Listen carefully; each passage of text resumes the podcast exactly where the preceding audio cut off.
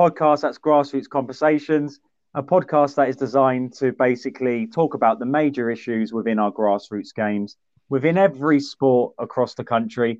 And we're hoping to provide solutions and answers to questions and problems that arise most commonly now in our grassroots games.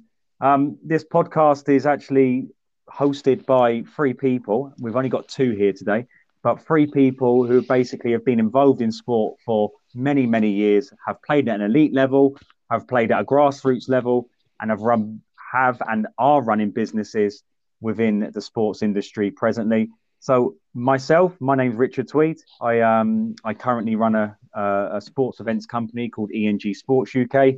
Predominantly, we're based within netball, but my past is basically um, I played. I was lucky enough to play for one of the best school teams in the country, which got to Wembley Stadium and we won big national competitions. That led on to me being scouted for Oxford United, um, where I had a great time um, playing, you know, against other elite um, professional teams, and played for my country, Northern Ireland, at a youth international level up until the age of 18. At the age of 16 for Oxford, I managed to get a, a YTS or scholarship, a, a three-year scholarship. Um, unfortunately, didn't pan out the way I wanted it to. So at the age of 18, um, got released, but I did make the first team bench once. So um, I'll hold on to that one. And um, yeah, after that, I went into normal work. But then I found myself again in the sporting world when I created the um, the world's only esports company that got kids involved in sport using technology as a tool. And I did that for nine years. And um, I coached. I put on some fantastic events and um, that led me on to ENG Sports, which just basically is kind of similar. I've dropped the coaching now. I don't I don't do the coaching bit no more. My hair got way too grey for that, and um, I now um, just put events on and hopefully inspire inspire and motivate kids to play their sport, but give them the opportunity to do it on a really um, competitive platform and to um, make their sporting journeys as um, as a you know, as fun as possible, as um, enjoyable as possible. So that's me, Richard Tweed. Um, with me today, um, who's going to be um, hosting this alongside me week in, week out, is Craig Faulconbridge. So, Craig, hello, mate. Good evening. How you doing, Richard? You all right? Yeah, we're good, mate. Um, Craig, let everyone know what you're about, mate. All right. So, um, I was fortunate enough, uh, similar to Richard, um, had a um, a very successful youth career at Coventry City. So I was lucky enough um, to get picked up at the age of 14, 15, um, and went through the the schoolboy sort of section at Coventry City. Then was lucky to get a YTS and and turn pro after 18. So I, I sort of was able to sort of almost live my dream a little bit, um, which was to become a professional footballer. So I spent um, six years as a pro, seven years as a pro, uh, traveling up and down the country. I played in the Scottish Premier League, um, against uh, teams like um, Celtic and Rangers. Scored my first professional goal against Celtic, which ultimately stopped them, stopped them from winning the league. Came back to England and I played for Wrexham uh, in the English league, and then I went from Wrexham to Hull, well, sorry, from Hull to Wrexham, Wrexham to Wycombe, um, and sort of bounced around League One and League Two. Um, really nice and nice environment at the time. Obviously, when you get when you're in, involved in professional sport, it's great because you get to, to, get to meet quite a lot of interesting people, obviously interesting managers, but it's it's a very it's a very different world um, to what I'm now involved in. But the message in sport is is quite mixed up. So at the age of 27, um, I had to retire through injury. I kind of bounced around, as, as, as you said before, Rich. I bounced around in work for two or three years until I landed sort of almost just into my 30s. I, I set my own um, sports coaching company up um, and ran that for the. I've, I've, been running that for the last thirteen years, um, all the way up to the age of um, 30, well, I'm now forty three, um, and just sort of developing youngsters in sport, trying to get uh, the message across in, in terms of how to become that sort of top level sportsman, what type of sacrifices you need to make, and sort of the messages that have get mixed and matched between. So I've had I've had a lot of success. Uh, I've also had some failures along the lines, but it's it's it's primarily been based in sport development and and trying to trying to sort of develop the next sort of generation of kids coming through just to give them that opportunity to play sport um, and, and, participate. Well, Craig, you you you oversee um, a, a, one of the biggest grassroots clubs locally. Um, yeah, yeah, yeah. So um, uh, currently, I'm, I'm involved with um, Thame United FC, um, obviously in, in, Oxfordshire, and it's it's it's a the football club um, have has gone through a major development uh, recently, and yeah, so obviously the, the, my my my company has led me into this role um, developing kids from the age of six all the way up to 18 and obviously into adults. So it's it's a, it's a massive role, massive job. They've, they've recently had a brand new uh, 3G built at the club, and it's it's it's now provided a platform for them for sort of taking sport and especially football onto the next level. And that's really my job now is to is to try and focus solely on on on that next next stage of development and some of the problems that come with it. Well, you know, we we we we well, we've known each other for what six, six well, a good couple of months now, and um, we kind of share the same uh, views and uh, visions when it comes to how we want sport to be taught. You know, what sort of opportunities we want kids to be able to access.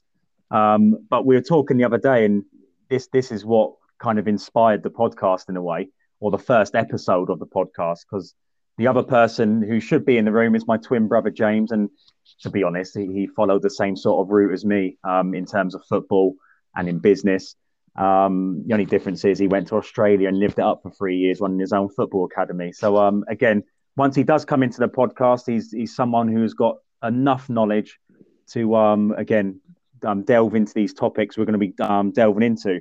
But yeah, Craig, we spoke the other day, and I'm, I'm just we said the same generic like, "How was your day?" and "How was how was football at the weekend?" And uh, saying, you know, you told me that, oh, you know, it was it was great, but um, you know, what what spoiled it a little bit was someone playing paper scissors rock um, while uh, while uh, I was watching the games, and uh, and you you said, oh, the, the the phrase "football for all," you know, this this FA initiative, which is football for all. And it got me thinking straight afterwards, thinking, but is it for everyone? Like, what does that actually mean? What does football for all actually mean? Because someone who's playing papers is a rock um, while the game's being played, he obviously is not playing football. He's not interested in football, but because of this kind of narrative that these governing bodies are, are pushing to try and get as many people involved in the sport as possible, you know, we've got kids basically involved in sport who, in my opinion, shouldn't be involved in sport. So that's kind of the, that's where the topics come from. So the topic today, everyone who's listening, the millions all around the world, is sport for all or not. So me and Craig are going to talk about is sport for all or isn't or isn't it? Are we deluding ourselves? Are we actually thinking sport is for everyone or is it only for kids who actually understand and get what it takes to be on a football pitch, on a netball court, on a basketball court, in a swimming pool, you know, you name it, or rugby pitch. So um, I think the first thing we should talk, maybe um, Craig, the first couple of things is, is can you give, shall we give the people listening an, an, um, an example of the, of an example of someone, um, of the negative aspect of sport for all and the positive? I think that's probably the best way because I don't want to come across as an, an, elitist type of podcast where we only care about the kids who can do, yeah, who, who, can only play to the best standard possible. This is not what the podcast is about. So, um, Craig, I don't mind going off first. Yeah, I mean, I, yeah, I, I, don't mind shooting off, mate. I mean, you, the subject itself is is is is ridiculously. It's got so much depth to it. I mean, there's yeah. there's a, there's lots of things at play. You know, from from from my own personal experience, you know, there's there's it's, it starts it really does. I mean, I know every, everyone probably says the same thing, but it starts at home. What's what messages are you are you, are you getting at home in terms of how you are, are are kids being given the choice, or is it you need to be or you should be doing this, so therefore you will be. Yeah. And that and that to me is probably one of the biggest questions that need to be sort of set. So from so give you a prime example, you know, on a Sunday Sunday morning kickoffs at nine o'clock, who's first out of bed? You know, is the uh, is the kids out of bed first, or is the parents out of bed jumping out, getting themselves ready? And, and great they, point. Are, great point. Are, are, they living their dreams? Yeah. Or are the kids living their dreams? I, I That's a great that, point. I look at that for the first, the first, the first point of call. I look at is thinking, who's more, who's more excited about this? Who's, yeah. who, who, who's who's kick, who's kicking themselves when they get out of bed? Who hasn't? Who has? Who's who's getting downstairs and clicking the kick, clicking the kettle on and going, "Come on, you know, let's get let's get ready for this." Uh, you know, if it's not if it's not the, the the lad or the or the girl that's that's taking part, for me, that that that's that's alarm bell. That's a red flag because if yeah. you're having to drag somebody out of bed to go and play football or play play rugby or play tennis or hockey or, or badminton or or netball, then I'm not being funny. Then you're right. That that that's the biggest sort of uh, sort of almost like you say negative thing that you could possibly say for, for taking part in sport. That to me, like I say, if I, if I had a child, luckily I've got two that, that jump out of bed and love playing love playing football. So for me, it's it's it's great. You know, I would never. Great starting somebody, point, is it, Craig? What's that? Sorry. The great starting point that they actually want to do it. Yeah, the great the starting point. The starting point is that they actually want to do it. They actually want that. They're actually saying, "Can you do this to me? You know, can, can can you can you do this for me? You know, can you take me here? Can you take me there? Not yeah. You've got you've got this on Tuesday. You've got this on Thursday. Oh, have I? Oh, have I? You know, listen listen to the messages that are coming back you know, yeah. and then you might not get that incident that happened a weekend where a kid's standing there doing snow angels on the floor or, or, or doing rock paper scissors. I'm not being funny. As funny as it looks, to me, that's that's that's a waste of a, of a child's activity. They could be doing something else that's physical. You know, I mean that, that that's more suitable for for what they want to do rather than what they're being told to do. Yeah, well, that's that's there's a thing. Like on my part, I'm going to give two examples of so people are clear on what it, what exactly what it is we mean by um, is sport for all or not. So I'm going to give off the positive example. So, for mm. example, I'll say example ten thousand more times. Um, there's I played I played my first grassroots team was a team called Loudwater. I think now they're called High Wycombe Saints or something like that. But um, yeah, I was lucky enough to, to to be quite good at football and um, yeah, we, we joined my local um, Sunday league team, and um, yeah, just played with a group of guys who are all just as enthusiastic as I was. Um, some good players in that team, to be fair, but there's one player in particular. Um, his name, I'm not going to say his full name, but his name was Simon, and um, you know, he couldn't kick a ball, he couldn't control a ball, he couldn't head the ball. You know, he he generally was, you know, a, a nightmare for a coach because his coordination his ability to to to basically um, understand the game was was non-existent. But what Simon gave you was a lot of heart, a lot of energy, and when he come onto the pitch, yes, if you passed him the ball, you weren't. It's probably going to go somewhere. You know, even he didn't know where it's going to go. But if the other team had the ball, you can bet your bottom dollar that he was going to chase them, he was going to harry them, he was going to snap at their ankles, and even though he knew he was nowhere near being the best player, he still had that passion and desire to be a part of the team. If, if, if he couldn't help us technically, he damn sure was going to help us in, in regards to his work ethic and just yeah. and just making making us know that guys, I might be to, be able to help you in regards to when the ball comes to my feet, but I will help you when it comes to the ball going to the other team. And I remember being at school and you know you're trying to impress all the girls in in in the field or how many people I can take on. And he was the worst person to try and take on.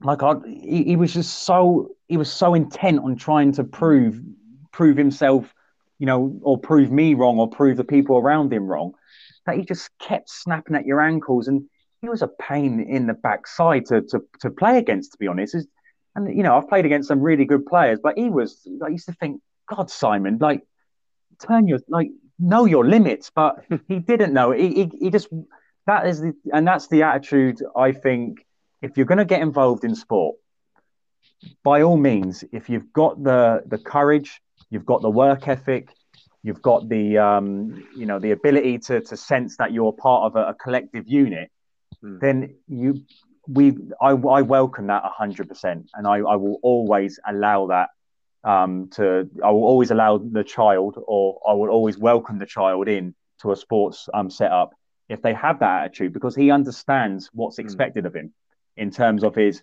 of, of his mentality. But to give you a negative and to, to, to, to spin it around and give you an idea of what I don't expect, and this is the, the kind of the, the deluded part of, of, of this of the um of this message that keeps getting sent out, is that I used to run a, a sports club um, back in the day, and we made it quite intense. It was very competitive, and part of the um, the program was that we would pick the best six kids at the end of each each term to represent the school at a big what we would call world championships but it, was yeah it was the only thing of its kind in the world so we just called it world championships. But the club had progressed from when we first started running the club like any new business you just want to please everyone and you want to keep everyone happy because um, you want to make as much money as you possibly can. But once our standards um, started going up um, so did our expectations. But again not technically but in terms of how kids perceived the club and how they conducted themselves within the club. And one boy um, on one day, his name was Bradley. I don't know what it is about the name Bradley. I'm sorry to anyone at home who's got a kid's name Bradley, but they always end up being kind of the naughty ones. Um, your kid's not called Bradley, are they? No, goodness oh, me. No, no, but, so we don't want to get in a fight. 21 minutes in. You're but, fine, um, mate. Don't worry. Bradley wanted to push people. He wanted to kick people. He wanted to muck around when it was his turn to um, to, to play. Um, he didn't even wear his school uniform. No, he didn't wear his PE kit, so he wore his school uniform. So just that that showed a bit like you mentioned in, in regards to the kid getting out of bed before the parents. Yeah. That showed his intent for the session. So I kind of sat all the kids down one session and I said, "Look, I'm stopping this session early because I'm sick and tired of kids expecting a lot, but doing nothing.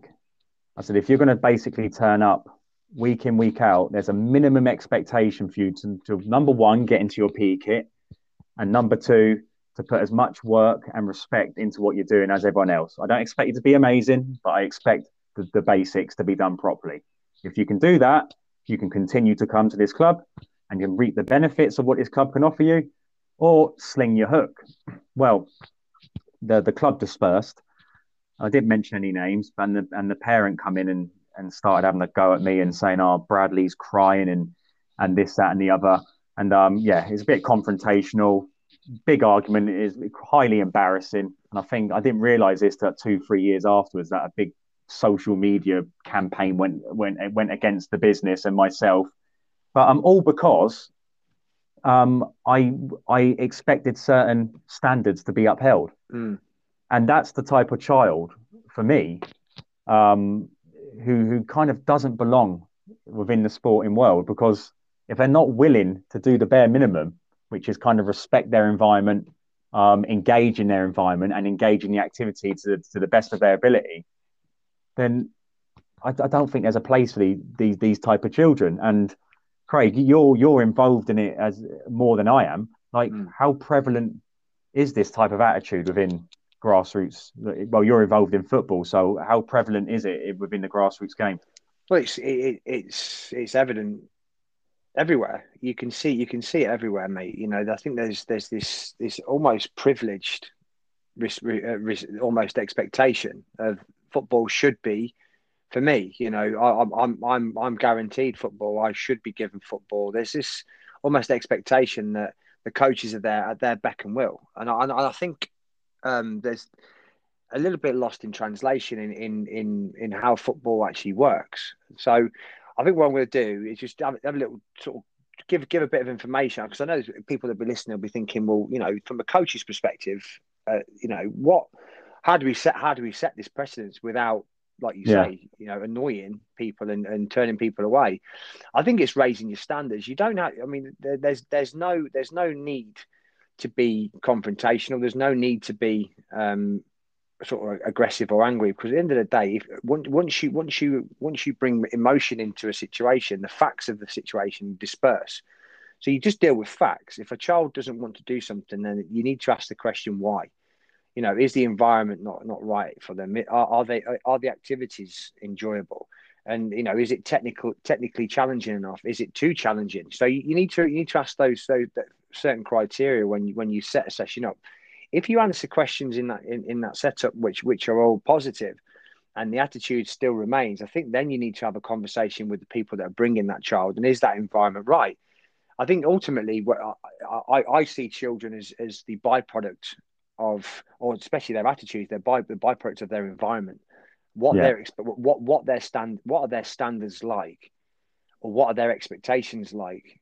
Before they come into into the sporting environment. You know, I always I always see a massive change as soon as you add in add enthusiasm and, and energy into a session. It changes children dramatically.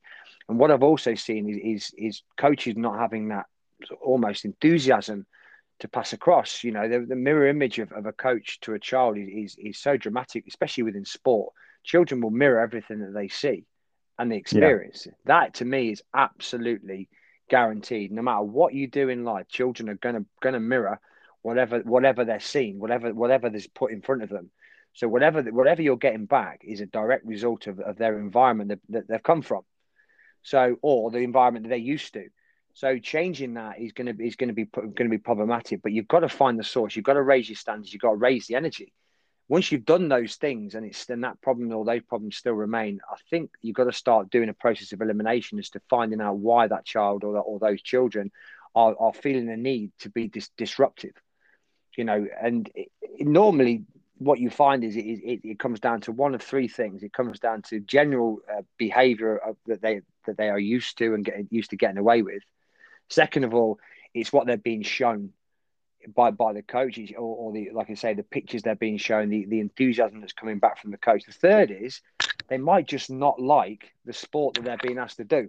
Do you know what I mean? Yeah. So I'm, I'm not being funny. If, if you're if you're answering if you're asking those three questions and or if you're not asking those three questions, then you need to need to have a serious think about why you why you're coaching to start with because ultimately you're not going to affect any child unless you assess those three areas and find out exactly why that child is doing what it's doing.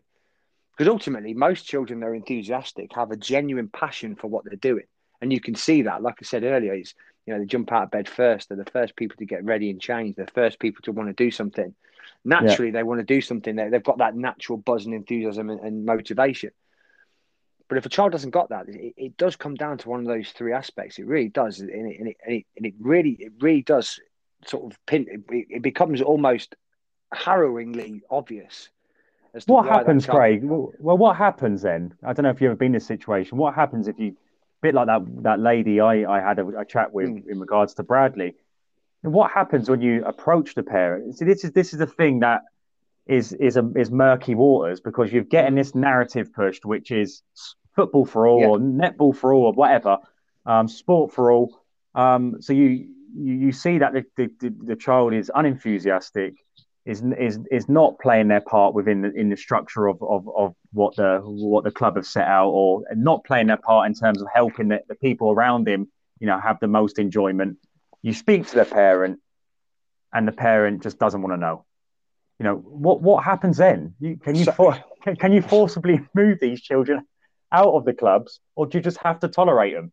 So see under under those circumstances i genuinely think and i believe it's down to the, the, the level of the coaching you're doing if the message remains the same when they come on come into that environment no matter what coach that they they are they have i mean within so i'll give you a general general sort of um, example of the setup that we've got at Thames. So in any in any of the age groups, you've got up to four or five coaches and then a manager. And in that setup, you'll have a rotation of players. So players will will experience different coaches, different yeah. coaching philosophies, different coaching mannerisms, and enthusiasm level, levels will be up and down. Knowledge is one is one of the probably the the thing that's that's that's alarmingly um, identified and, and, and things are put on. So um, in different countries, the best coaches are put at the lower levels. So your grassroots levels and, and things like that. In this country and in most, you know, in especially in this country, in football, for instance, the coaches are, are the opposite way around. So you take your level one, your level two FA qualifications, and you're then given children to develop at yeah. the age of six to, to 11. And I think that I'm not being funny. I, I, and again, you know, you scratch your head. I know there's not the money in grassroots football. I know the FA have got it completely the wrong way around. We'll come on to the organisations soon enough, mate, when we speak about it in more depth, because they're the ones that are really to really to be held accountable for this. But yeah um, from my perspective, the the age when you put in level one coaches who are who are just starting out on their coaching journey, haven't got the knowledge and understanding sometimes about how to structure sessions effectively to get the best out of children. So they're kind of kind of stop start stop start. They're, they're, the enthusiasm levels aren't quite there because they're not hundred percent sure on how they should be delivering this information to the children, and that's that's fair enough. You know, at the end of the day, you know, you know, I don't think any grassroots coach will hold the hand up and say I'm a Pep Guardiola or a Jose Mourinho, for instance. But from my point of view, if you're not getting in the right level and they don't understand the, the, the, the, principles of what they're, they're trying to deliver and, and nail those basic techniques, the children aren't going to enjoy themselves because they're not learning anything. But is it is there too is there too much emphasis on on the coaches to to kind of offer this ready-made environment for these kids. Like, you know, I remember growing up, and you know, a bit of we. I grew up in a very, a very desirable council estate in High Wycombe. Um, yeah, very, very lovely place to grow up in my early years. And our enthusiasm was getting a piece of chalk, chalk in the yeah. brick wall, and literally no coach needed. And the enthusiasm, the passion we had for playing a game of Wembley um, was, oh, mate. was off the yeah. off the scale. But yeah. why why have we sunk into this environment where poor little Timmy or poor little Annie, the reason why they're not enthusiastic and the reason why they're doing paper rock scissors and snow angels and is because the coach is not you know kind of inspiring enough. Well, why do we need coaches to, if anything, at, at, the, at a young age, shouldn't we be trying to calm these little puppy dogs down because their, their enthusiasm is is is is off a, off the Richter scale? hundred percent. I mean, you know what? You've just you've just hit a massive massive point there. To be fair, I think that you, you look around every every school playing ground, every school yard, every break time, lunchtime, you can see the, the that that willingness to want to beat your your, your mate in, in the class, and you can see the teams are made up jump, jumpers for goalposts, things yeah. like that, where where everything is just so organically natural and then yeah. you get the natural enthusiasm i think once once, once you put some something a, a, a structure in place and, uh, and like i say well i'll be very careful on this podcast talking about structures in place and rules and regulations to follow but i'll say this that based on what we what we're going through and currently going through we all have this nervousness to, to, to, to, to suggest that we are we, we have to follow a narrative you know follow yeah. a certain way of doing something. And i think that's what that's that that's the biggest yeah. problem we've got. You know when i when i sort of when i coach the to get the, the i do throw so much enthusiasm into my coaching because i'm not a i know i know what type of sessions i'd want to have. And, and this and this is the thing right? You know i'd i'd, I'd want to i'd want to take part in the sessions that i deliver because that's that's the way i look at it. Would i want to do what i'm asking these kids to do kids to do if I could still be able to do it. That's of course. But if I would, would, would I want to do it? You know, so if, would I want to constantly do passing and, and moving and try and try and uh, create angles to receive and get my body shape right? Of course I would. You know, I, I, I, I was doing it for years and years and years. Would I want to try and play within a three versus two overload? But, but Craig, but Craig, sorry to interrupt you, but this is the this is the problem. Like, I never once. Now, the coaches I had at a, a, a, a Sunday league level, you know, they were, you know, the guy worked at Mars Bar. You know, know. you know, and the his his brother worked, I think, at Mars, and these guys had no real experience. But do you know what? I'd run through a brick wall for him. Because so why? Did, so why then? You tell me why then. And and do you know what? The majority of the team would run. I'm not. I'm, I'm not trying to be this old. Oh, I'm. I'm. You know. I'm. I'm now 34, and it was you know the good old the good old times back then. But I think for me, it's like when I when I analysed that team. So we, we were back then, even at a young age, eight nine years old, you were playing eleven aside, and mm. you, you were doing the same. Um, so you had a team of 14, 15 kids, and not one of them clowned around.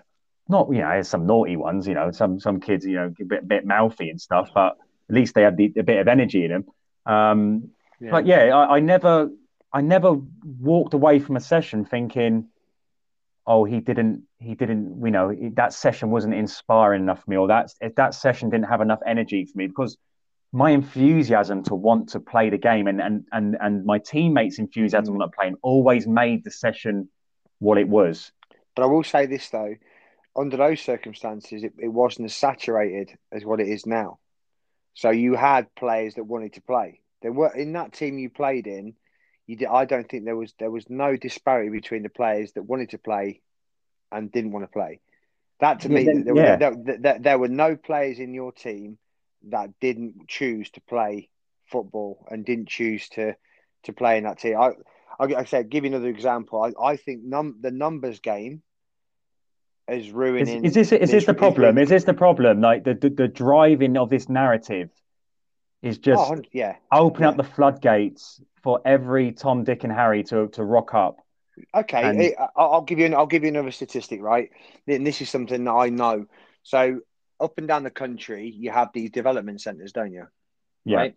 So you have the Tottenham, Chelsea's, Arsenal's, Man United, Man City's, all these types of things, and they're in the community. So you get scouts turning up to games uh, willy nilly. They'll they'll they'll they'll be they'll wear the tracksuit. They'll they'll have a name tag.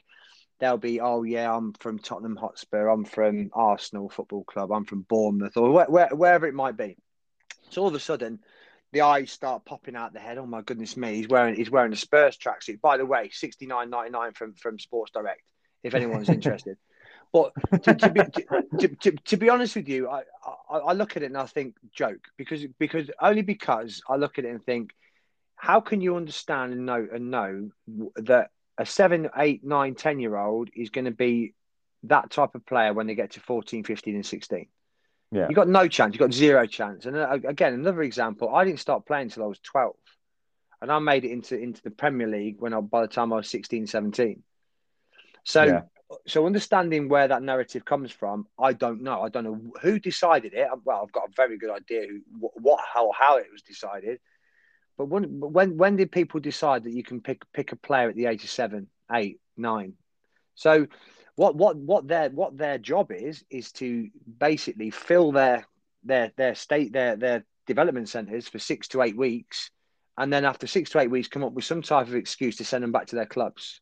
Yeah, once that once they've got those kids in through the door and they've given them six to eight weeks, they might have one kid, you know, out of out of a thousand they say, oh yeah, we'll send you for extra training in the proper academy, in inverted commas.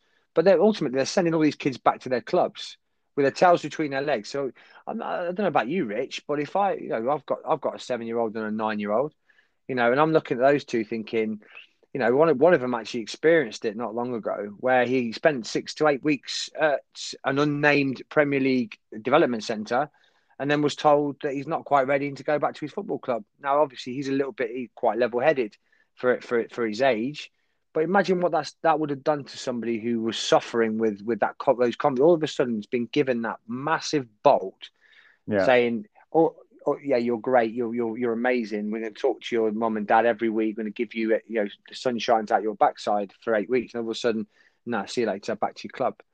It's all money. It's it's money. It's based it's based around in, ensuring they get grants to keep these centres open, and it's based on volume. It's So not. yeah, so yeah, so base so so what you're trying to say is so back so back when I was playing football back in the nineties, um, uh, well, yeah, uh, uh, yeah, 90, I'd have been, yeah, God, 1994, 95.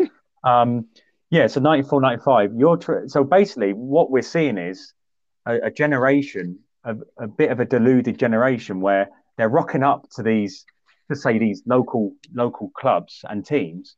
I wouldn't just- say they're deluded. I wouldn't say they're deluded. Huh? I think I think what what the the, the problem that they these But the parents expectation, have- like yeah, yeah, but the 14, parent- 15 of us back in the day, we didn't, you know, we we knew, understand, like kind of socially knew the expectations upon us. But do- do- why, do- how have we sunk into this? I don't know. I, that's what really drives me crazy.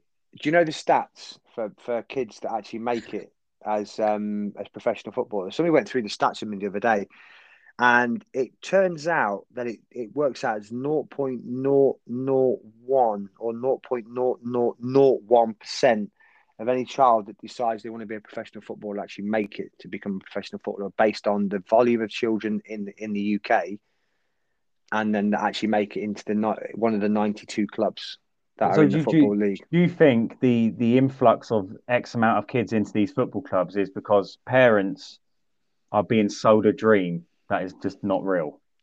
that well, they're being sold a dream that is unrealistic. It's not. It's not that it's not real. It's Oh, unrealistic. Yeah. kids out there, if you're listening, Careful. I'm not being a I'm not a dream killer. it is real for 0.000. Uh, but you know, we we we're kind of moving a little bit away from a from our you know we're, we're getting onto the high high end stuff here. Yeah, but, but, I, but but I also think that's what affects the low end rich. So for yeah, me, true, true. I, I I look at this and th- look at the bigger picture. So again, taking emotion out the out the equation, if you were to look at the facts, you need to be brutally honest and say to a child that comes to football on a Saturday morning, if you're not going to come and give me an hour's worth of full attention, please don't come. Right, because, that, that moves because... us on. Well, that moves us on perfectly. So, Craig, minimum expectations. So, my, yeah, okay. For so someone my... attending a a grassroots setup in any sport, what are these? So, for any coach out there who's thinking, you know, what, you know, what, what is the minimum expectation I can place upon anyone coming to this club? Like, it doesn't matter who they are, there has to be a minimum expectation, and they just lost in how to set these expectations. What would you say are the minimum expectations? So my my minimum expectations is is an hour of attention. That's the first one. An hour of attention. However long your session is, when when you go to that training and you and you step onto that onto that training pitch, an hour you have to be given that coach hundred percent of your time, because that coach is going to be hundred percent of his time. So I don't care if it's if it's the hardest thing you're going to do or the hardest thing that that's, that's perceivable to do. Attention is everything. So basically, you are you are listening to that coach for for an hour and doing and, and, trying to do what that coach is asking you to do for an hour. You're not like flicking somebody's ear. You're not like kneeling behind somebody and pushing them over, pushing them over, and somebody else is pushing them over. You know that that there's none of that. It's basically you go there, you learn, you're, you're learning how to how to take part in a, in a team activity. Yeah. And uh, within that team activity, if you look at the criteria for team, it's working with each other and giving each other the respect that they deserve. So that to me is number one. Number two is you go there with an attitude to, to, to work or to play yeah. or, to, yeah. or, or, or, to work to, to learn, play, to learn. That to me, uh, like again, is it, it, should it should be a given, and I'm I'm very aware that my expectations and my standards are not going to be everybody's standards. But I think under under the circumstances, if you if you ask a child, can can can you be involved? Can you can you stay attentive? Can you work hard? Can you can you go there with a, a good work ethic? If they're answering the question saying, yeah, but, yeah, but, then maybe that's not the right environment for them. Maybe need to do half an hour or something or 15 minutes and build it up. For me, an hour, if, if they can't do an hour, then they shouldn't really be there because what ultimately what happens in that session is for five to 10 minutes, maybe 15 minutes that session, that coach is focusing on one child that's being an idiot. Yeah. And, and I hate to use the word idiot, but when, you, when you're affecting 30 to 40 other children's development, then that's really selfish and yeah, when you well, look at yeah. being selfish, it's like it's all about me, you know. And I'm not again. I, I look at it from what I from what I witness at other, not just not just at Thame, but other clubs as well. When you go around, you, you look, you think that kid has now affected 20 other children's development. Do they really know that? Are they really aware yeah. that that is what they're doing? Because at the end of the day, they might not even be aware they're doing it. Oh, it's really, and, and, and then that comes down to acceptance from the coach and the parents. Yeah, or, well, yeah, well, that's what I'm saying. Like, so how easy is it? Because again, I I predominantly work now in the um, sports events industry, so mm. my my days of talking to parents and as I got to the back end of that previous business, I actually stopped talking to parents because it become a waste of time. Um, because it doesn't matter what you said, it was either the other kid's fault or you know I must have I, I was obviously the next Adolf Hitler um, you know, I was I was that bad of, of a person for even daring to say that the, the, you know their child wasn't engaging in the activity they were doing. So there's two points you mentioned there which I think need to be talked about. So you've got a child, just say you've got a child rocking up for a football for all, basketball for all, um, rugby for all session. You know, everyone's welcome. Everyone has the right to play sport, and no one has the right to tell them they can't. Right? Right. But the child is unenthusiastic. He's he's prattling around. Um, he's you know he's not listening, and he's kind of bringing bringing down the um, the experience for the, for everyone else around them. Two questions: How easy is it to have that conversation with a parent? Uh, well, actually, three questions. How easy easy is it to have that conversation with a parent? How often do parents actually see it and do something about it? because I remember my daughter used to do swimming and she was ahead of a good swimmer before all this COVID stuff kicked off and I, I pulled her out. Um, basically, I remember I used to watch her stand there and she used to be, you know, again, I'm, I'm a bit of a, I'm a bit hardcore when it comes to strictness. So I always say to her, if you go somewhere, you, you listen, you know, that, you know, don't, you know, one of those old school things me type of thing. Yeah. Yeah, so Sienna would be she's like a, she's one of those kids you can wind her up like a spring and she'd just she'd just play play her role very well and she'd be attentive and she'd be fully focused and my wife would mention it as well and she'd say i've just got back from swimming and i know again i'm not even blaming the coaches because the coach can't can't micromanage 20 30 odd kids but i remember in mm. swimming Sienna's standing there she's focused she's she's got she's got the uh, you know the you know the desire to to want to learn and these two kids or three or four kids are pushing, shoving each other as they're swimming down the lanes. You know, they're they're they're purposely putting people's legs as they're going through the pool. And I used to sit there and I used to grit my teeth and I I used to get shakes in the end because mm. for me it's like so you know what how you know can can a parent not see this? Why would a parent want to watch their child, you know, be fully engaged in an activity they're doing. And that leads me on to the next question. Um, and kind of allow other people to suffer around them. And that's the bit that drains on me more than anything yeah. is that, like, for instance, your son's playing at the weekend. He's, he's doing everything he can to not only help his team, but to, to you know, give himself that self fulfillment he needs while he's playing football. You know, potentially you might have the old Spurs tracksuit guys there, and he, you know, he wants to he wants to impress. He wants to show them what he can do. But you've got a kid on the team who's who's who's not interested. He's not focused. He's not there for the right reasons. He's just been thrown in there. You as a club can't get rid of this kid because of the reasons, um, you know, sport for all or football for all. And it's kind of like, how is that acceptable? Like, how would has your does your son ever like say to you, Dad, like, I can't believe I've, I've got, you know, because of these rules, I've got to play these type type of kids. How what does that do for their mentality? Why are we not thinking about these kids so and their enjoyment? Yeah, I mean, there's there's two parts to the answer I'm going to give. First one is, um, so the the big the biggest problem you have is is when the coaches are split between their age groups. They generally take their children with them for the teams they're in. And nine times out of ten, the coach's children have got a bit about them, you know, so they can play or they're they're at a decent standard. So the split, for instance, in age groups is ten, it tends to be across the board. So you get some good players playing playing with some development players, and you know, then the next team's the same, and the next team's the same, and the next team's the same.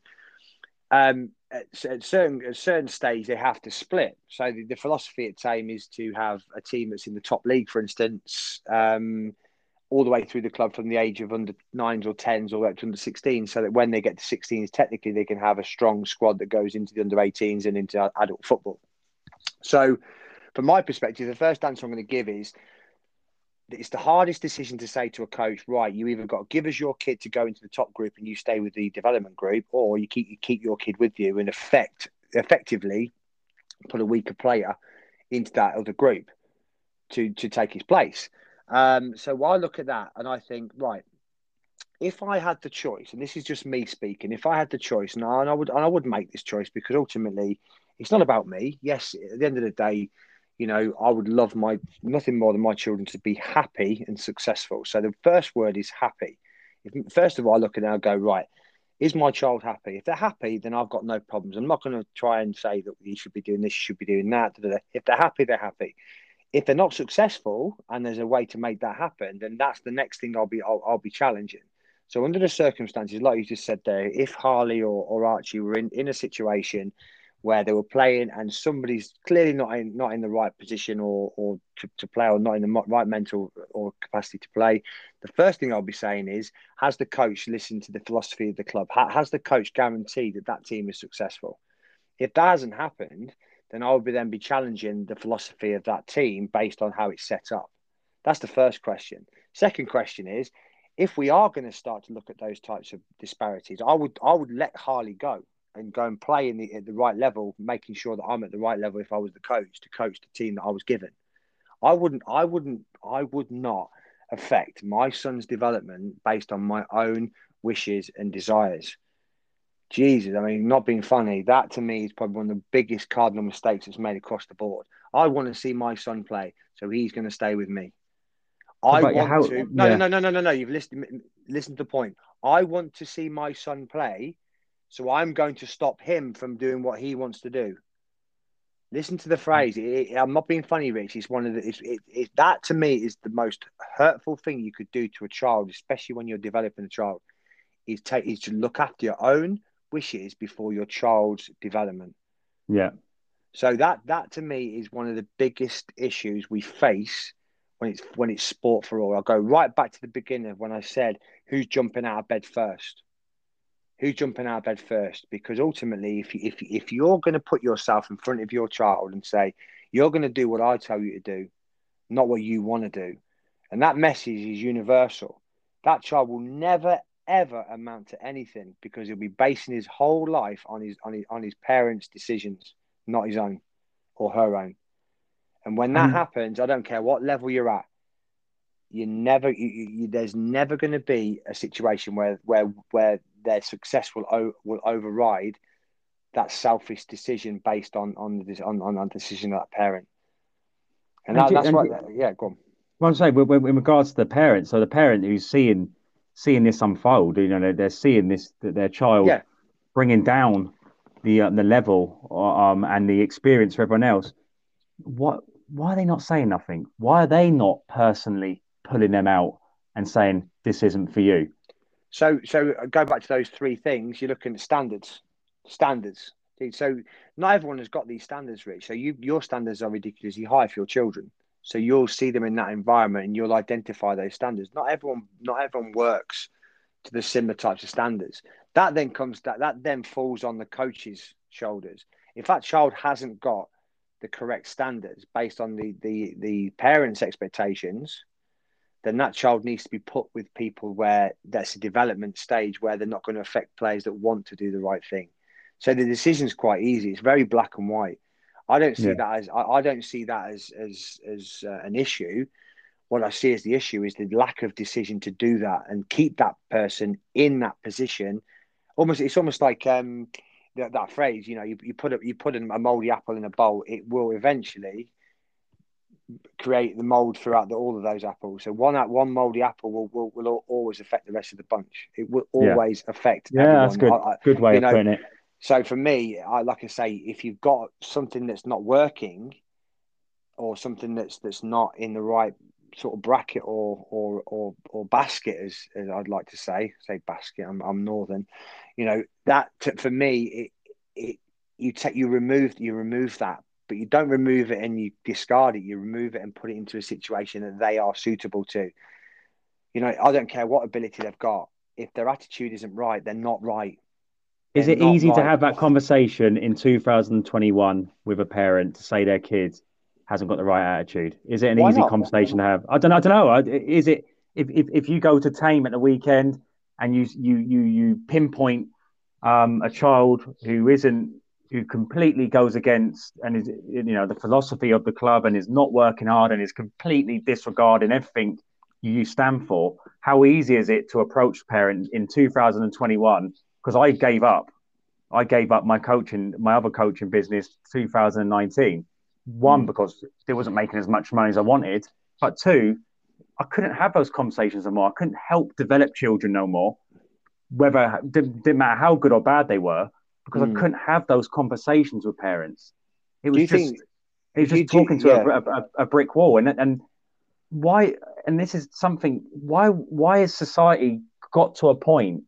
Again, uh, from my own experience, I got to a point where you just couldn't be honest no more, and everyone everyone was kind of creating this um, this this kind of an, an, illusion around the child, like bad, like it, it wasn't happening. It, it can't be happening. Yeah, I think so. So is is it an easy conversation to still have it, to to approach a parent, or do you kind of just kind of like you know I'd, I'd rather not type of thing? Well, no, I, I um, I'll give I'll give you examples. I, I don't mind having conversations with parents. I don't mind having conversations with coaches. I don't mind having conversations with people who are who, who are involved within, Uh, you know, whether they're parent or guardians or whatever it might be. If someone was specifically, if if if, if I was if I was the manager or the coach of a team, and I'll, again I'll give you the biggest example.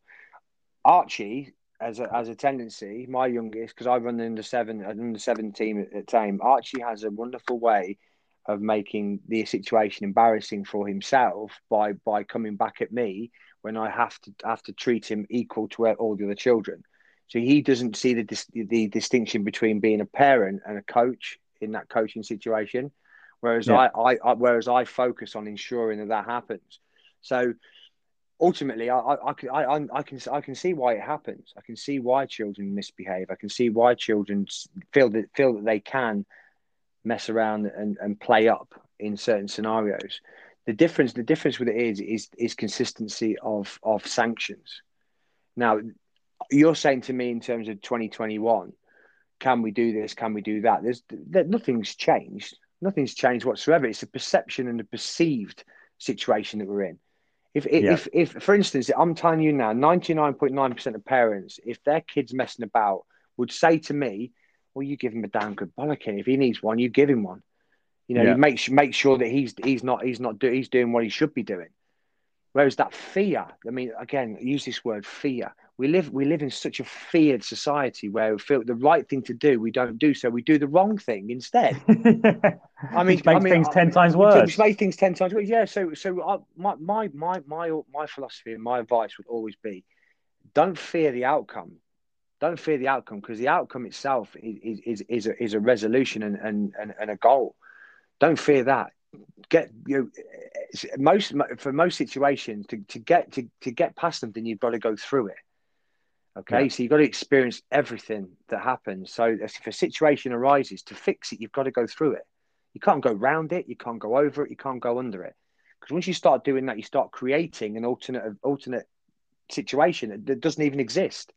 By saying to somebody oh he's okay. He, you know he doesn't normally do that. No, he does do that, and he always does it. He's not going to stop, so we need to sort it out.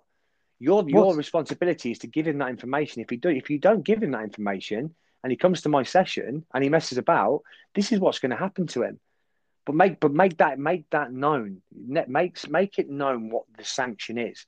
You know, he, will be treated the same as everyone else. If he if he participates, gives hundred percent, he's going to get everything out of this session. If he doesn't, this is what will happen. We'll sit him out, or he'll be asked to come and stand with you or he maybe even be asked to leave the session. Under, oh. these type, these types of things are feared because we fear the backlash of, of what we may be perceived as doing. Which and I is think social media don't help. Social media does, does not help. It, it, it, doesn't, mate. But you know what? Social media is, is there. We, yes, we have to. We use it to our advantage. It's there to, to help us in terms of when we organise things. Yes, it's a it's a it's a nuisance and a pain in the backside, but it's here. It's there. We've got, we've got to accept it. I, I, I always I, I, I like to I like to talk to people. I'm a, I'm a face to face conversation and communication kind of guy. If there's a problem, I'll tell you. If there's no problems, we'll get on with it. You know, I'm enthusiastic, and the way I do things is from from A to B. I can see a very clear road from A to B. If you put a chair in the way, I'll go around that chair to get to, to B. I, I, I won't I won't I won't stop at the chair. It's, it won't stop me. I'll get round that chair. But the, but but the, the, the the problems that people face is they fear that chair. They fear the block. They fear it. They look at it and think, oh, I can't do anything now. How do how am I supposed to get there now? Well, okay, so what happens to uh, uh, uh, someone at Thame who says to a child, "Look, you're not blah blah blah. You need to take him out. He's not suited. He's he's not an, he's not for sport. You need to find something else."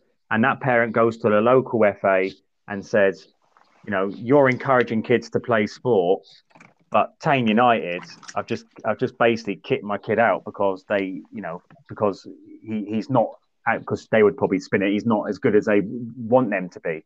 What what what sanctions or what penalty pe- penalty? I can't I can't talk. Penalties.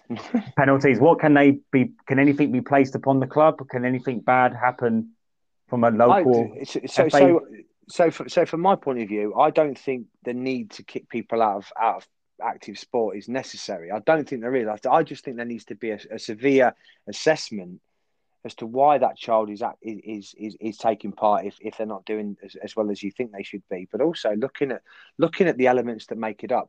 I think I think there's a, a lack. Of, there's a severe there's severe lack of, in, of impetus to to find information out. There's laziness that, that, that comes in. I'll, we'll, I'll deal with that next week. I will deal with that tomorrow. We'll deal with that. We'll deal. You know, there's always this. Oh, we'll, we'll see if he gets better next week. Well, we'll, yeah, we'll, we'll, put this one to bed. We'll, we'll draw a line underneath and we'll draw a line in the sand. There's always the next time, next time, next time. No one really, no one really wants to have that, that, that horrible conversation where you know what? Sorry, Mrs. Peterson, but Billy's been a bit of a one of them today this is the second time this has happened. I think if it happens again, he may need to stay away for a week or two just to assess his, his attitude. Now, what, what could be the comeback if that parent? Nothing, nothing, nothing. Because ultimately, you've given that child three, three, three chances to, to behave.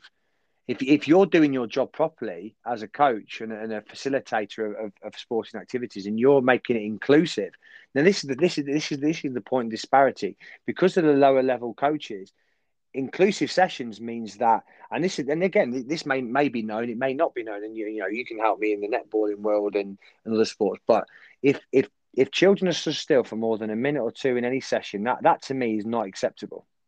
So if they, if let's say, say for instance they're doing drills where they have to stand still, I don't. I think children should be on the move all the time, or given the opportunity to be on the move all the time with regular breaks, obviously, like water breaks. But on the move all the time. They should have regular touches of the football, regu- regular involvement in in in in sort of build up play and, and how to play within certain teams and, and situations.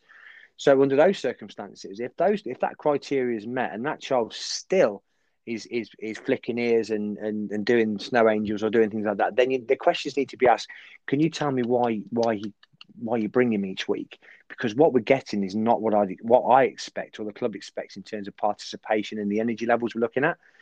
Once you start asking those questions, you then open potentially a kind of worm. But what you will get to is the real root of the problem. Yeah. Ultimately, that that one apple that's bad, it's it, it, it will never get better. It will never all of a sudden sprout sprout a new um, uh, sort of new, you know, won't, won't sprout a new apple and build it and grow a new fresh apple that won't affect the rest of them. It, it will stay moldy unless it's dealt with. So, so the only so way you're, to, so you're saying that, that that conversation is an easy conversation to have. It is. It, it, it, it is as it sounds now as we're talking. But I, I, I do get it. You know, having a conversation with a parent to say your child's been naughty and they, he's running out of chances to continue the, the participation is tough. But you look, you've got to take take yourself out of the equation and look at forty kids' participation. That yeah. one child affecting forty children is not acceptable. It's not acceptable, and that, in in any way, shape, or form, that is not acceptable. That's under that's forty kids per week that are going to be affected by one or possibly two children's poor or bad attitude and behaviour. Well, for you anyone listening, well, for anyone listening, I've got a really funny story to tell them. Me and my me and my brother um, used to do these uh, half term competition. Everything we did was competition. I still do it now. I just love competition. But uh, I told you this before, Craig, and uh, we had this um, again. We had the majority of the group used to turn up, and they used to be focused on winning the trophy and and doing their best and because they wanted to build their obviously their, their trophies up and their legacy up within the club and we used to do like give away cash to win prizes. So there was a lot of mm. incentives there. And um, yeah, a couple, a, a, boy turned up once to one of the, one of these competitions, and they used to be intense. They used to, kids used to work so hard. They used to go outside and do doggy runs, and oh, it was then come back inside and do some like do stuff via the activity we're doing, and then we'd finish off with planking. It was just it, it was just nuts. It was like a, a mm. military run um, organization. But then there's one boy in particular one time where it doesn't matter what we said, what we did, he just wasn't having it. He did, you know, the, the urge to pick up a bench or pick up a chair or do something he shouldn't be doing was just too great. Anyway, unbelievably, he wins the competition. So he's he's you know at, at, at, you know you can't be that heartless, and you can't you know we give out the trophies and his name was Lucas, and he's like, oh, "Here you go, Lucas. Here's your trophy with, with gritted teeth." And it's kind of one of the for me, it was one of those ones where it's kind of like, well, what, well now once he goes, let's hope he ne- he never comes back, sort of thing. But I remember my brother, he, he, he took the mum to the side, and he said to her, he goes, um, "Just to let you know, that trophy he's won, he doesn't deserve it. Um, he can keep it, but I just want to let you know, he doesn't deserve it." Because he's been doing X, Y, and Z for the last two days. Right. And and she and she kind of she she took it on the chin and and and I, you know she she kind of left quite quickly. But I just thought that was a very brave thing for James to do because uh, he's got the trophy in his hand.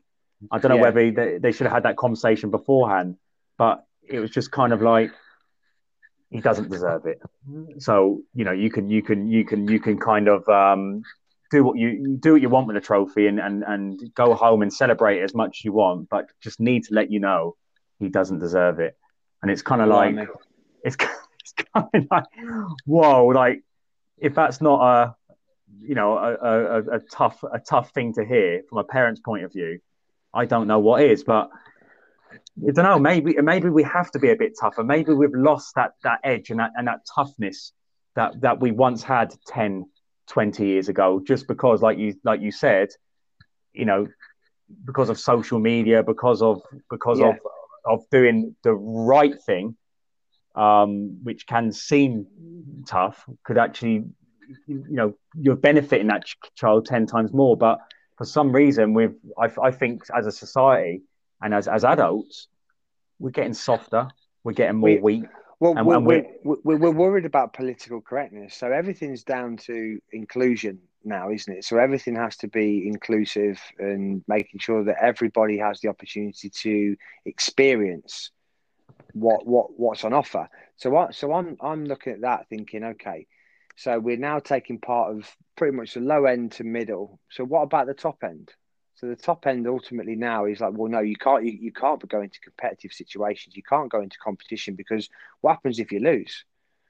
So I'm, I'm now I'm now thinking. Okay, oh, you're going on to what, another topic there, Craig. Yeah, I will, I'm, I'm, I'm just I'm just going to breach it a little bit based on the fact that if you want people to take part and you want people to be involved in sport, then you have to be honest.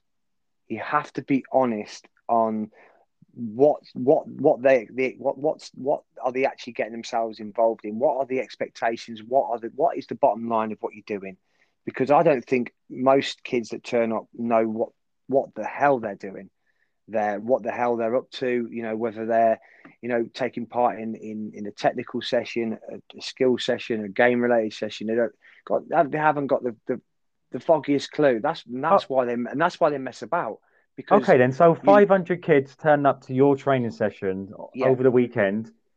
What percentage of those kids are, are turning up and they are just ready for a challenge? They are ready for any session that gets thrown at them, and they ain't going to squabble and they ain't going to moan about it. They're just going to crack on with it. I, I, I think I think you, you it's split. I think it's absolutely split down the middle. I think 50 50, 50% of That's kids worrying, mate, yeah. It, but it, but it, but you know what? I would probably say there's 25% that need that kick up the backside to get them going. Yeah. Right. So they turn up and they're like, oh, you know, they've got their hands in the pockets and they, their, their shoulders are a bit, bit, you know, they they've got that turtle, turtle head where their head's disappearing. And they've got no neck and they're really cold and they're like, you know, yeah. And, and then and then you've then you've got 25% of kids who are there and are, are literally you know, you've seen everyone's seen that YouTube video where the dad pushes the kid in the goal. Oh, it's quality, quality. You know, you know, and I think twenty five percent of kids are just like that. They're like standing there, almost not knowing, not knowing what what's going on. They got almost like the dad pushing them, pushing them in, and going, "Come on, you, come on, we're doing it." All right, you know, it's like, "Oh, oh, oh all right," and and then they, yeah. they, they, they, they try to control the ball and it goes under their foot. And then the coach spends five minutes talking to them, trying to big them back up, going, Oh, don't worry about it. Next time, next time. And all of a sudden, th- three rotations of play have already happened. And the coach is just still focusing on getting Matey off the floor, who's done 35 rolls. And, and, I'm, and I'm, uh, then that's, that's your split. And, I, and I'm like, well, 50% you look at the end of the day, fifty percent is is okay because fifty percent actually want to have a go. Twenty five percent that, that get going. So seventy five percent of your session is okay. It's yeah. that twenty. It's that twenty five percent where that that's that's the worry. I think twenty five percent of people are genuinely in a position now where I'm thinking, do you really see yourself continuing this after two or three years of being forced to do it? Yeah. Um, and unfortunately, you know, based based on on how much it costs to put and run these these these teams and run these organizations, it is volume over everything. It is volume over everything. Every club you're trying to right, we need we need more players. We need more players. We need more players for what? To to ensure that that fifty percent have got a good game each week. Well, so, uh, yeah, that that is that again. That is an interesting point because um, that on net my next point was uh, I think is it safe?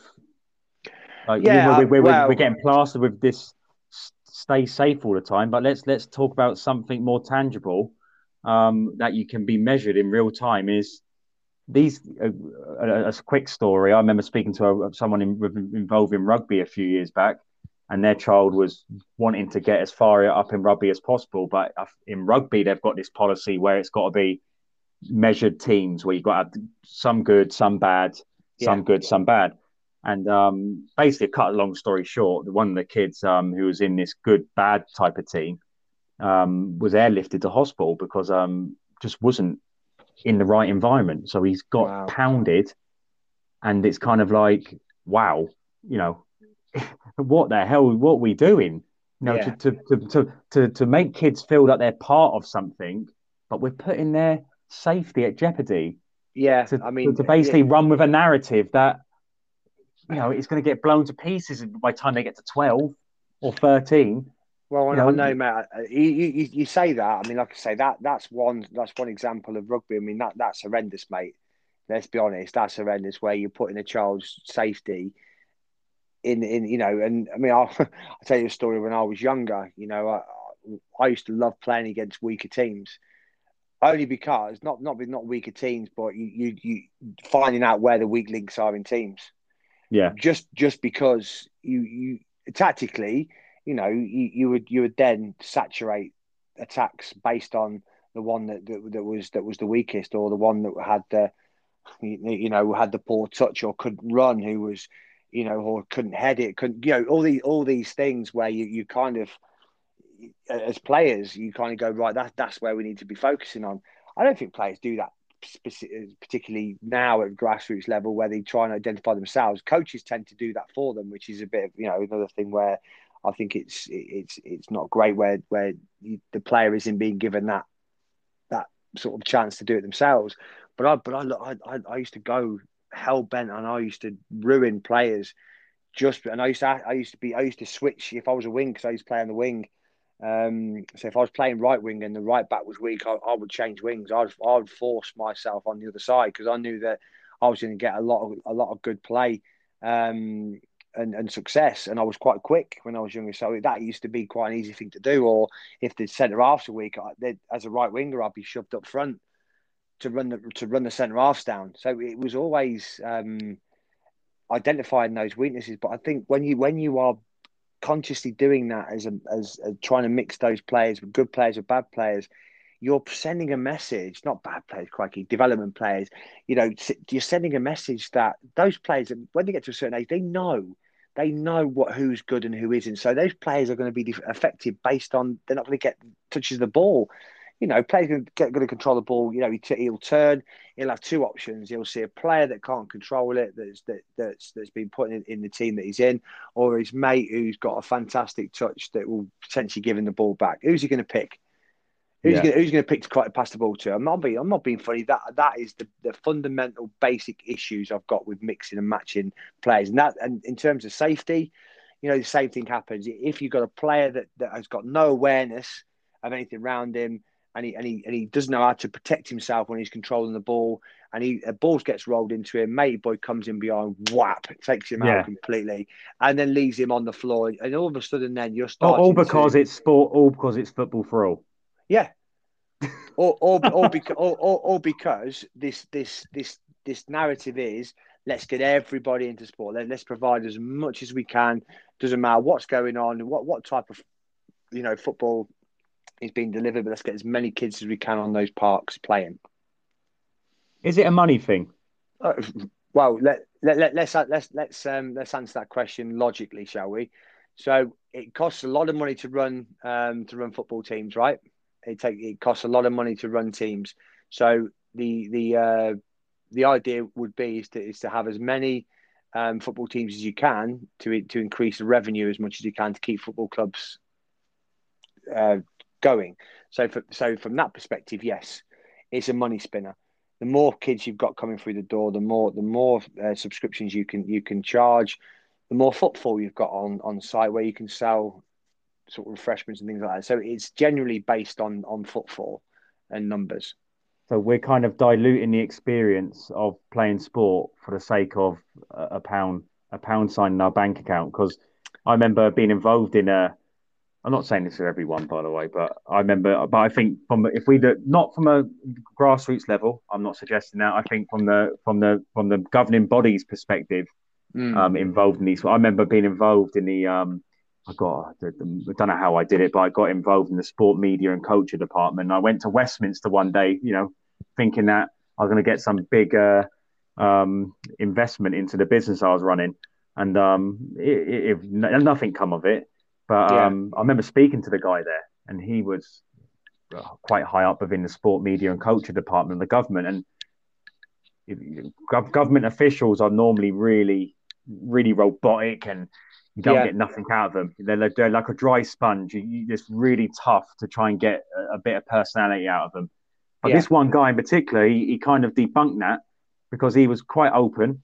Um, some of the stuff he was saying, I, even I was like, "Whoa, come on, mate! You can't say that. You're part of the sport media and culture department." And one of the things he turned around and said is, you know, the reason why they're softening sport is because they want to get as many people involved as possible to increase their their their revenue and their funding from the government. So the more people that, um, again, if anyone knows any different, please, when we put this podcast out, you know, um, correct me if I'm wrong. But the more people they sign up as members of that governing body, the more funding they get. Yeah. So it's kind of like, are these narratives and these these these gimmicky type of uh, you know marketing pitches to, to get kids more involved in these in these um, activities? are they just to line the pockets of the people in these governing bodies? So well, you guys, you guys at a low end have to suffer suffer because of them. These guys at the very high echelons of, of, of the game wanting to line up their pockets. Is that just the reality of the situation?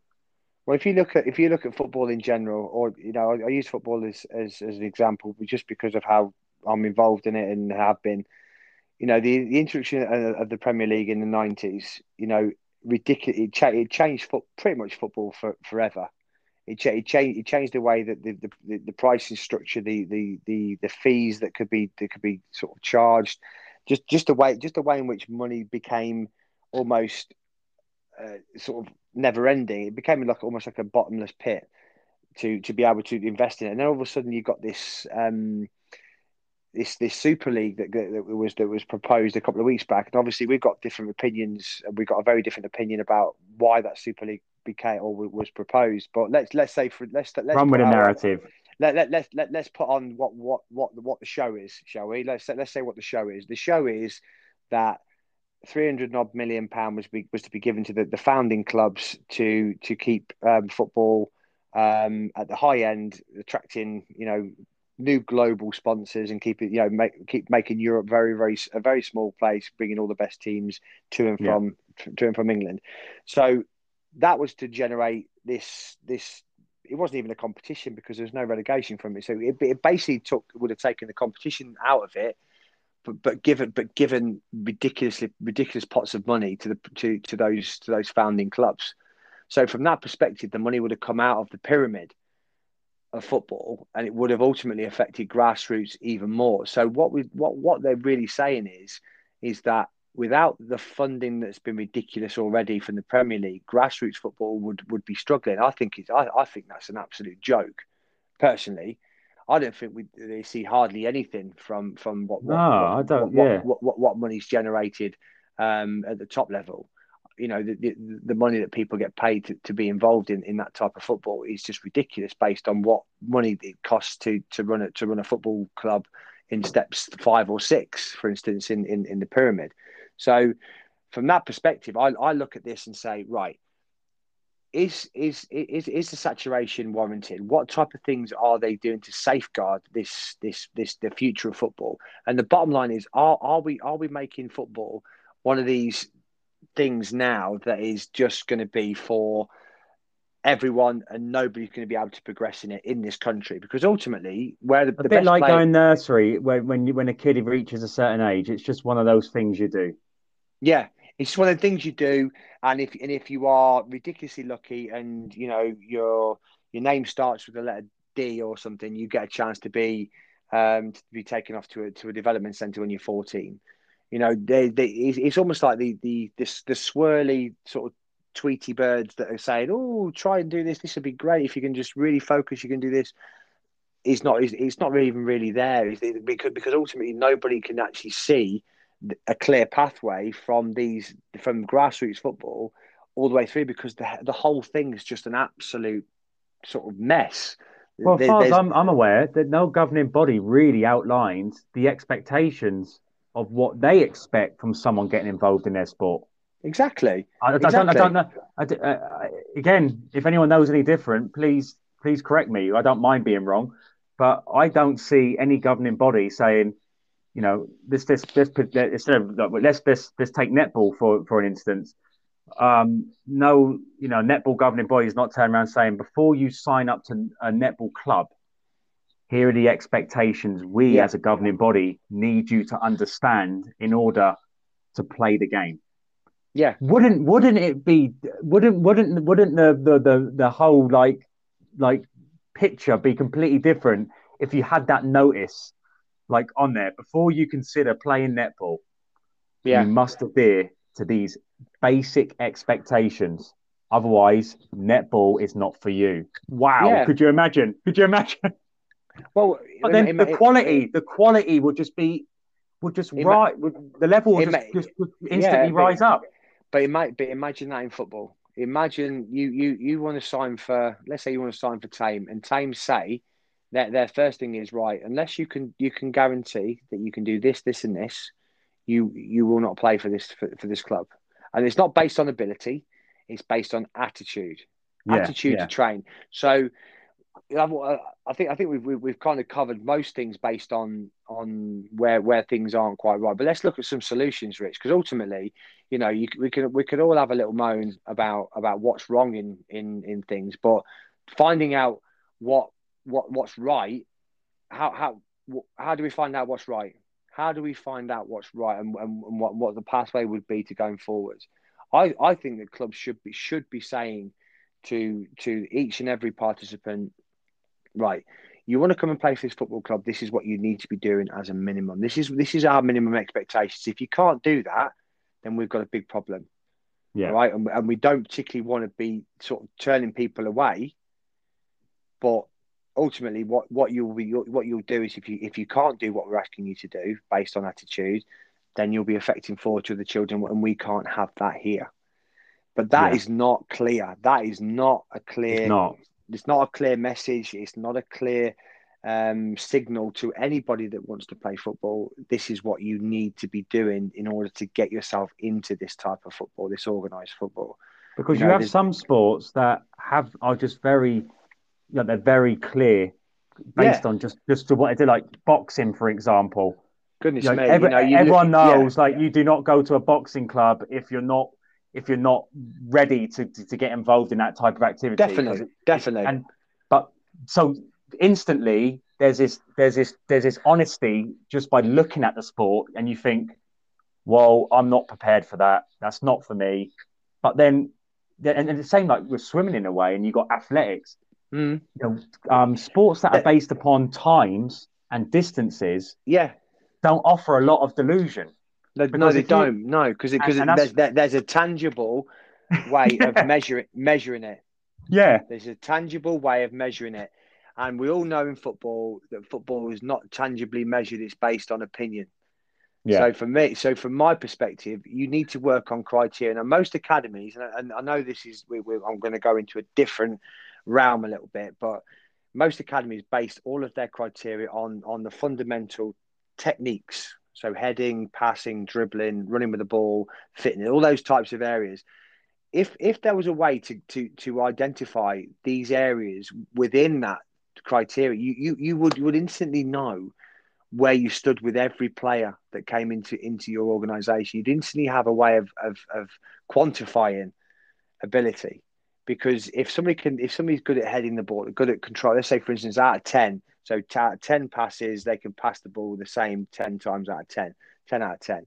If their their their ball control, their their awareness, their their their speed, their their strength, all the all the all the all the attributes you, that you can probably think of, could go through a list, and if you could grade them out of ten, you would have a very clear picture of what that player was before you even got a chance to to to um to experience them on, on the pitch. You'd have a very you'd have a good idea what type of person they were to coach them. Yeah. Yes, yes, it's a lot of work. Yes, it's a lot of a lot a, a lot of um, things. But again, that comes down to what what do you really want to achieve. If you if you come back to that, the, the topic we're talking about, foot, foot, sport for all, is it for everyone?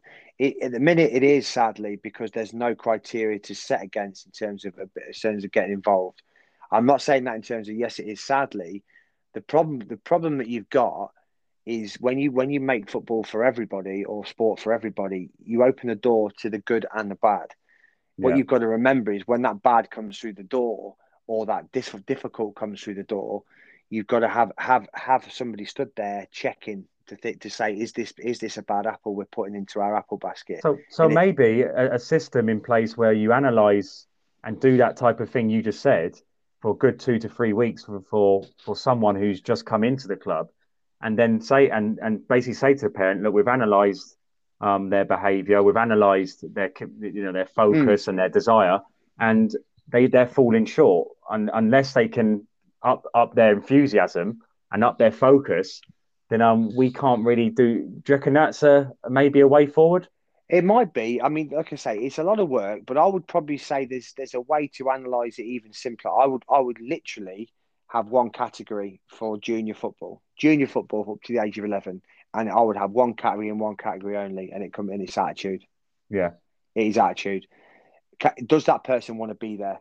You know, does that does that child really want to be there? If they don't want to be there, then you need to give them the opportunity to, to, to be either at the level that they, they need to be or an opportunity to, to, to, to just to identify to the, either the parents or the people, the guardians, that possibly this isn't the right environment for them because they will be affecting other children.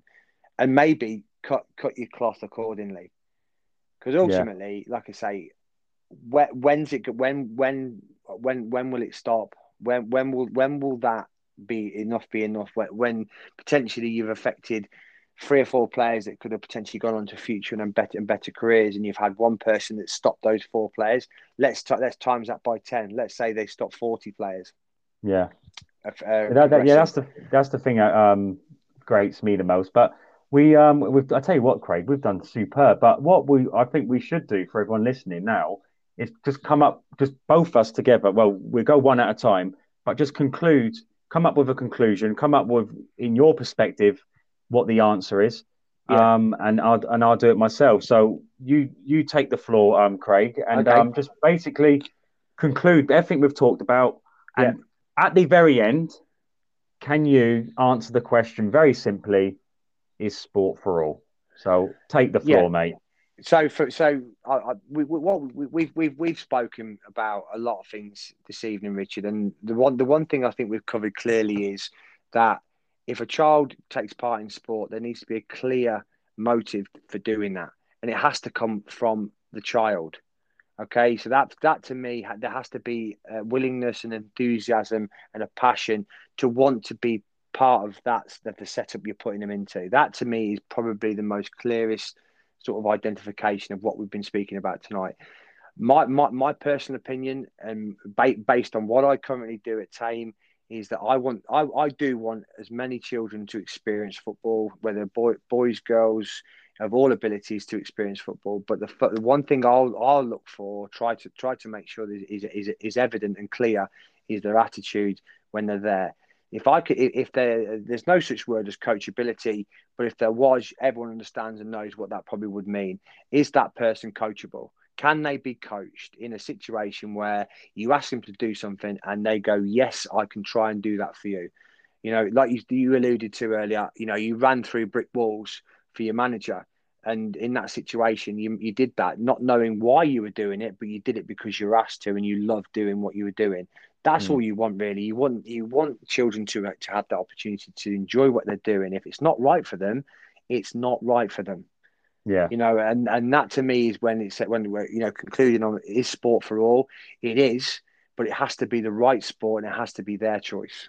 If it's their yeah. choice and it's the right sport, then absolutely get out, get as many children involved in sport as you possibly can. If it's not right and they don't choose to do it and there's no passion there, don't square peg a round hole. There you go. That's going to probably going to go on as one of the uh, um, one of the um, standout quotes of this uh, podcast. But for myself to conclude, I think what you're seeing is is a uh, a dumbing down of um, sport, and that's coming from the high levels, high echelons of uh, mm. of, of the sporting governing bodies. Their their eagerness to to acquire public funding has made them dilute an experience which should be clear and concise for anyone getting involved in. Like we talked about the boxing, if you go into a boxing club, you're going to get smacked in the face. Everyone knows that, and no one's deluded into that. So you don't go if you don't like being smacked in the face. Mm. And when it comes to sports that again are, are, not timed, where you don't have this clear um, oversight of um, where you're at, um, I think the the narrative pushed down from the high echelons of society um, deludes kids into thinking they're part of something when in in in a sense then they haven't got the ability to be a part of it. And what happens then is it takes down the um, enjoyment for the ones who do want to be a part of it and it wastes time across the board from, from and it takes away the enjoyment from the coaches who just want to coach um, um, good football. And it doesn't, again, I'm not talking about great players. I'm talking about, like Craig said, I'm talking about players who want to be there, who are passionate, who will, who will, who will fight and chase and, and give everything for the team. Don't care if they can kick a ball, don't care if they can throw a netball, couldn't care less if they drowned in a swimming pool, as long as they tried their best to do everything they possibly could to maximize that experience, not just for themselves, but for everyone else around them. So, Absolutely yeah, so basically, sport is not for all because if you do not hold the uh, the basic fundamental fundamental criteria for being a part of a team, being a part of of of, of a system um, that is designed to basically um, um, um give success to everyone there, um, then you you you don't you, do, you shouldn't be there and you don't deserve to be there. And um, I think club, I think all clubs across the country, uh, in any level of sport, reserve the right to um, basically outline basic fundamental standards they need, um, or, the kids need, to engage in the activity they're doing. And um, yeah, I think. Um, but like like like Craig said, if if if you want to get involved in sport and you've got the right attitude, then more the merrier. But if you haven't haven't got the right attitude, or, or you're deluded deluded into thinking you have it, but you haven't, then sport is definitely not for you. But Craig, we smashed that, mate. Hour and, yeah. hour and a half, um, talking about sport for all or not. We're probably going to come back next week with a, a lockdown podcast discussing the impact of lockdown on um, on sport in, in, this country and the effect it's had on kids. So that's going to be a, a bit explosive because, um, yeah. yeah, that's going to be a good one to follow if, if you're going to tune in next week. So, um, yeah, Craig, thank, thanks for tonight. Everyone listening, please share. Please follow our, um, our, our social media pages on Twitter and Instagram. And the more that what the more that listen, the more content we can put out, the more we can grow it. And we're going to get special guests on. We're going to we're going to make it even more explosive. We're going to have people on the left side. We're going to have people on the right side. We're going to have a few people in the middle but normally it's going to be a war between the left and the right. But um, Craig, it's been a pleasure, and um, we we we look to do one next week, then, mate. Yes, mate. Like I say, thanks very much for um for, for obviously including me in this, Rich. It's been uh, been an absolute pleasure. Like I say, an hour and a half just just goes in the blink of an eye, especially when you're talking about football or sport in general. Like I say, we both both love them. The reason why we want to do it is because we both both just love and are passionate about sport and sport development it's, it's it, everything that's said and uh, we discussed is all about just, just because we have the love and, and passion to want to develop it at, at, all levels. And it's just like I say, just these little niggles and little things that, that we sort of come across that sort of cause that that almost gritted teeth and that thought process of oh I should have said that or maybe I maybe I should have done this. It, it, it's identify those thought patterns that maybe if that if, if it was clear and concise, then you wouldn't have those grumbles. But hopefully, and, and any any experience and the development of the kids who are who are act, actively involved, and even the kids who who, who probably are, are not understanding it if they if they just had a clear vision or cl- there was a clear identity attached to joining a sports club, then most of this stuff will be eradicated. Oh, and yeah, um, it'd, be irrelevant, it'd be irrelevant, yeah. And the progression of people within these sports will just be would be would be more dramatic. We have more teams winning at, at, at World Cup levels and Olympic levels, and um, yeah, we we would reap the rewards of it. But again, um, it's just unfortunately you know 2021 and we've kind of lost our ability to um stand up for what's what's right in a way. But yeah. the reason i'm so passionate about sport is because sport is the only truth i truly know. So um yeah. So um great. Pleasure. And um we'll be back next week nice one mate. Yeah thanks for having me. We'll see you next week. Nice one. Speak soon. Cheers buddy